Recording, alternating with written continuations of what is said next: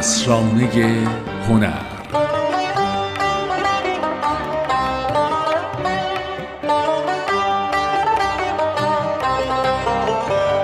سلام. اینجا اسرانه هنره.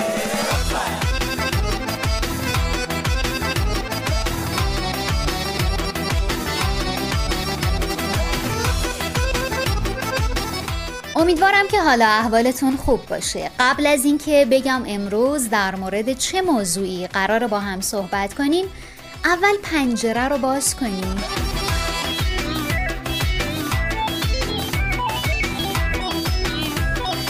یه نفس عمیق بکشید و از این هوای بهاری نهایت لذت رو ببرید.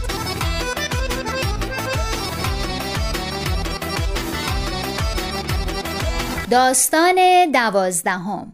ریشه های بومی هنر مدرن ایرانی.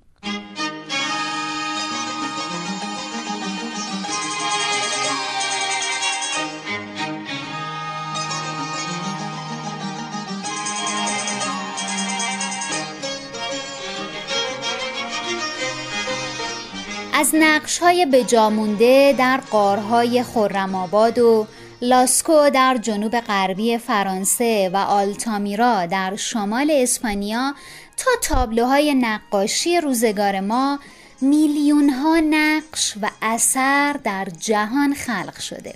جریان ها و مکتب های هنری گوناگونی شکل گرفته.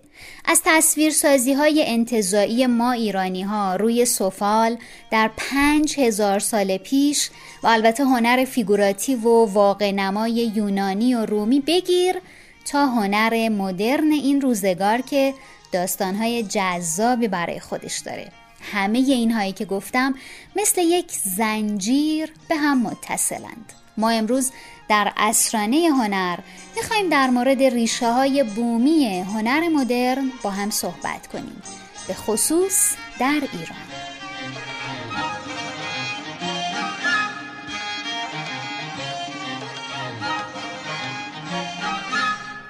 در دوره های مختلف تاریخی شاهد این ماجرا بودیم که هنرمندا و تصویرسازا از نقوش بومی و نقشمایه های سنتی و باستانی در خلق هنر روزگار خودشون بهره برداری کردند. اگه سری به موزه ایران باستان بزنید تو همون چند تا جعبه آینه اولی که مربوط به آثار و هنر پیشا تاریخه آثاری از گردنبند و وسایل تزئینی و مصرفی می‌بینیم که الان اتفاقا نمونه هاشو توی فروشگاه های مدرن یا به اصطلاح لاکچری هم می‌تونیم ببینیم. با کمی دقت شباهت های انکار ناپذیری بین اونا می‌تونیم پیدا کنیم.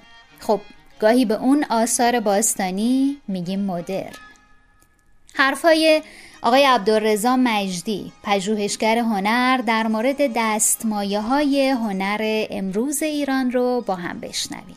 آیا دستمایه های هنر مدرن در ایران هنر جدید آیا اونچه که می‌توانیم به عنوان بخش پژوهشی که می‌توانستیم داشته باشیم مطرح بکنیم آیا این دستمایه ها به جز هنر جهان و هنر مدرن اروپا در خود هنر ما قابل جستجو نبود؟ این سوالی است که بارها من از خودم پرسیدم و دوره دانشجویی به ویژه بهش توجه داشتم. زمانی که ما یکی از نقاشان بزرگ فرانسوی و طراحان مشهور و برجسته فرانسوی کارش رو بررسی می‌کنیم به عنوان مثال کار دگا رو بررسی می‌کنیم می‌بینیم که شیوه طراحی دگا یک طراحی منحصر به فردی است که بهش میگن طراحی امپرسیونیستی. خطوط به صورت چند خطی هستش یعنی تعین نداره. مثل قلمگیری که شما یک خط ظریفی رو با تند و کند کردن قلم میارید و تمام می‌کنید. بلکه این یک خط رو چندین بار اجرا کرده. در مثالی که از نقاشی ژاپنی می‌زنیم تاثیر چاپای ژاپنی بر اروپا یک سری مفاهیم می‌تونیم بگیم که مطرح میشه مثل اون تأثیری که هیروشی بر ونگوگ می‌گذاره که در حوزه امپرسیونیسم و پست امپرسیونیسم خودش نشون میده در این حالتی که در واقع یک لحظه رو به نمایش می‌ذاره در کار معروف باران بر روی پل. اما در اینجا و تحقیق می‌کردم راجع به کار دوگاهی مقداری بررسی می‌کردم. متوجه شدم ما نقاشی داشتیم در ایران به نام شفیع عباسی پسر رضا عباسی معروف. و این نقاش کمتر شناخته شده طراحی بسیار عجیبی داره. شفیع عباسی طرحهاش دقیقا ما رو به یاد دوگان میندازه و می‌بینیم که در دوران صفوی چگونه به وسیله خطهای دو یا سگانه یک طرح رو روی طرح اجرا کرده و گویی همون فضای امپرسیونیستی رو که بعدا به نام امپرسیونیسم معروف شد در دوره صفوی به خوبی ایجاد کرده.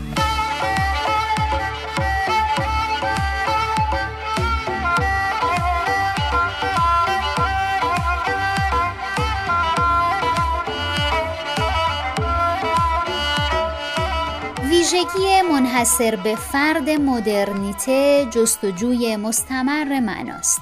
به همین دلیل مدرنیته در ذات خودش عنصر بحران داره. اصلا میگن که مدرنیته فرزند بحرانه. مدرنیته می‌خواد با تفکیک از سنت هویت خودش را آشکار کنه.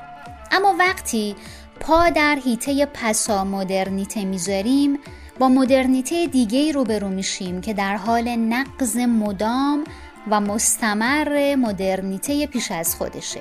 شاید ما الان و در این روزها این وضعیت رو بیش از هر دوره و زمانه دیگه درک می‌کنیم.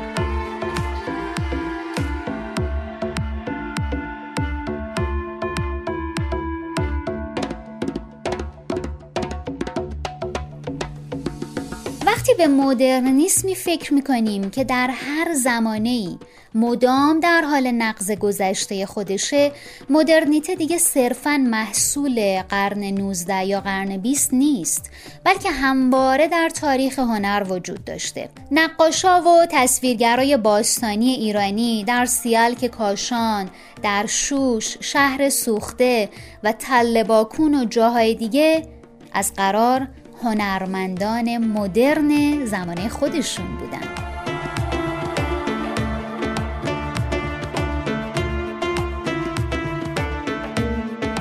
عبدالرزا مجدی در مورد مدرنیسم و تجدد در هنر با ما حرف می‌زنه.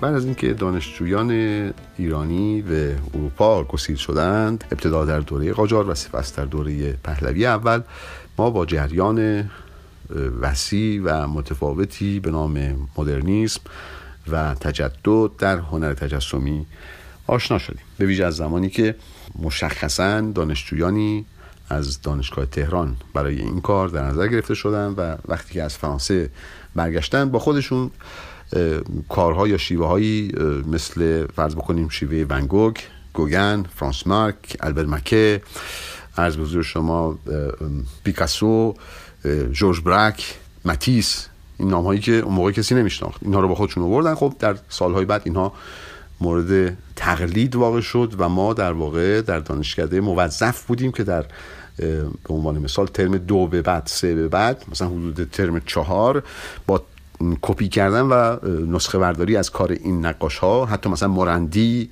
مرندینی این کسایی که ما هیچ وقت باشون آشنا نبودیم. یک باره از اون ویژگی های ترم یک خارج بشیم که در واقع شبیه سازی بود و اینکه ما مثلا یک پوتینی یک سیبوی یک گلابی یک طبیعت بیجانی رو میذاشتیم این خودش میساختیم و بیاییم و خلاقیت نشون بدیم و حالا دیگه وارد هنر بشویم. خب و اینجور میخواندیم که گوگن ونگوگ اینها بزرگانی هستن که هنرشون پر از خلاقیت و در هنر جهان یک انقلاب بزرگ ایجاد کردن. اما آیا برای پیدا کردن ریشه های این انقلاب بزرگ به ما چیزی آموخته شد. ما از اونها چیزی فرا گرفتیم به صورت یک واحد درسی در دانشکده این مباحث در فوق لیسانس شاید باشه اما در لیسانس ها یا بود یا نبود. برای مثال اجازه بدید من یک اشاره بکنم به یکی از نویسندگان انگلیسی به نام سالیوان که برای اولین بار این بحث رو مطرح کرد. سالیوان در کتابی به نام ملاقات هنر شرق و غرب به خوبی و بسیار زیبا و ساده آنچه که می‌تونیم به عنوان ریشه های هنر مدرن فرانسه به ویژه در امپرسیونیسم و پست امپرسیونیسم بنامیم اینها رو به زیبایی استخراج کرده و نمونه های جالبی رو به صورت تصویری در کنار هم قرار داده که ما می‌تونیم ببینیم که به عنوان مثال اون هنرمند بزرگ فرانسوی یا هنرمند مشهور هلندی مثلا ونگوگ یا ماتیس چگونه از نقاشی های ایرانی یا از نقاشی ژاپنی به صورت علنی و عیان استفاده کردن و البته خب بعدا میگه که مثال می‌زنه میگه که وقتی که ماتیس فوت شد یا در ونگو در مورد گوگن هم میگه میگه بعدا خب یک سری اشیا یک سری نقاشی ها از گنجه اینها پیدا شد و خب خیلی رسانه ای نشد که نشون می‌داد اینها چگونه بعضی از این آثار رو مشخصا کپی کردن و در واقع در پی کپی این آثار بودند که بتوانند در هنر خودشون یک جان تازه‌ای بدهند.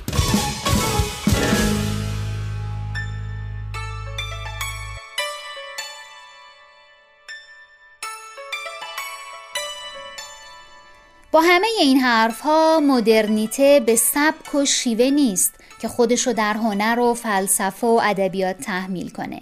مدرنیته یه وضعیت بشریه. نقض مدام سنت ها به این دلیل که انسان همیشه وضعیت مدرنیته رو در تاریخ تجربه کرده.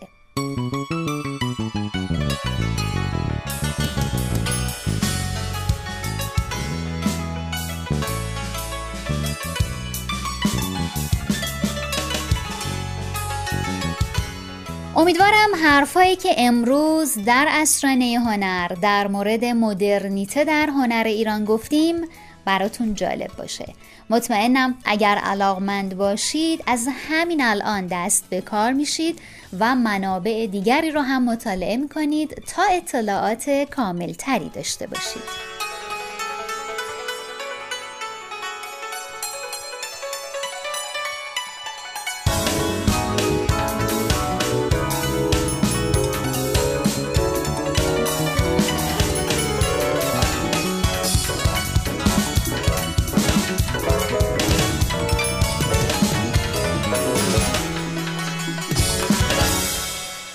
ممنونم که همراه ما بودید. لحظه هاتون بهاری. بهار بهار اومده تا باز منو هوایی کنه با عطر نفس های تو. بهار داره در می‌زنه به هر کجا سر می‌زنه. ببین که دستاشو می‌ذاره توی دستای تو. دیوونه و مجنون تو هم این حالم و مدیون تو روزا غزل خون تو هم ای جان از این حال پریشان. با عشق تو کاری نداره دنیا اگه تنهام بذاره این عاشقی آخر کار با تو. ببین حال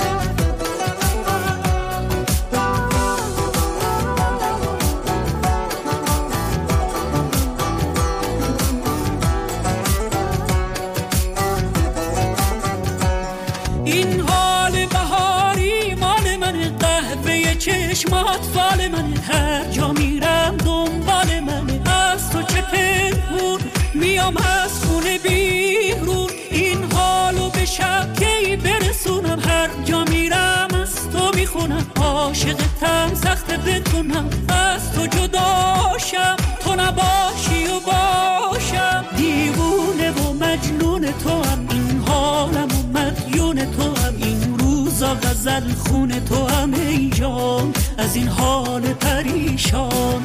با عشق تو کاری نداره دنیا اگه تنهام بذاره این عاشقی آخر کار با تو.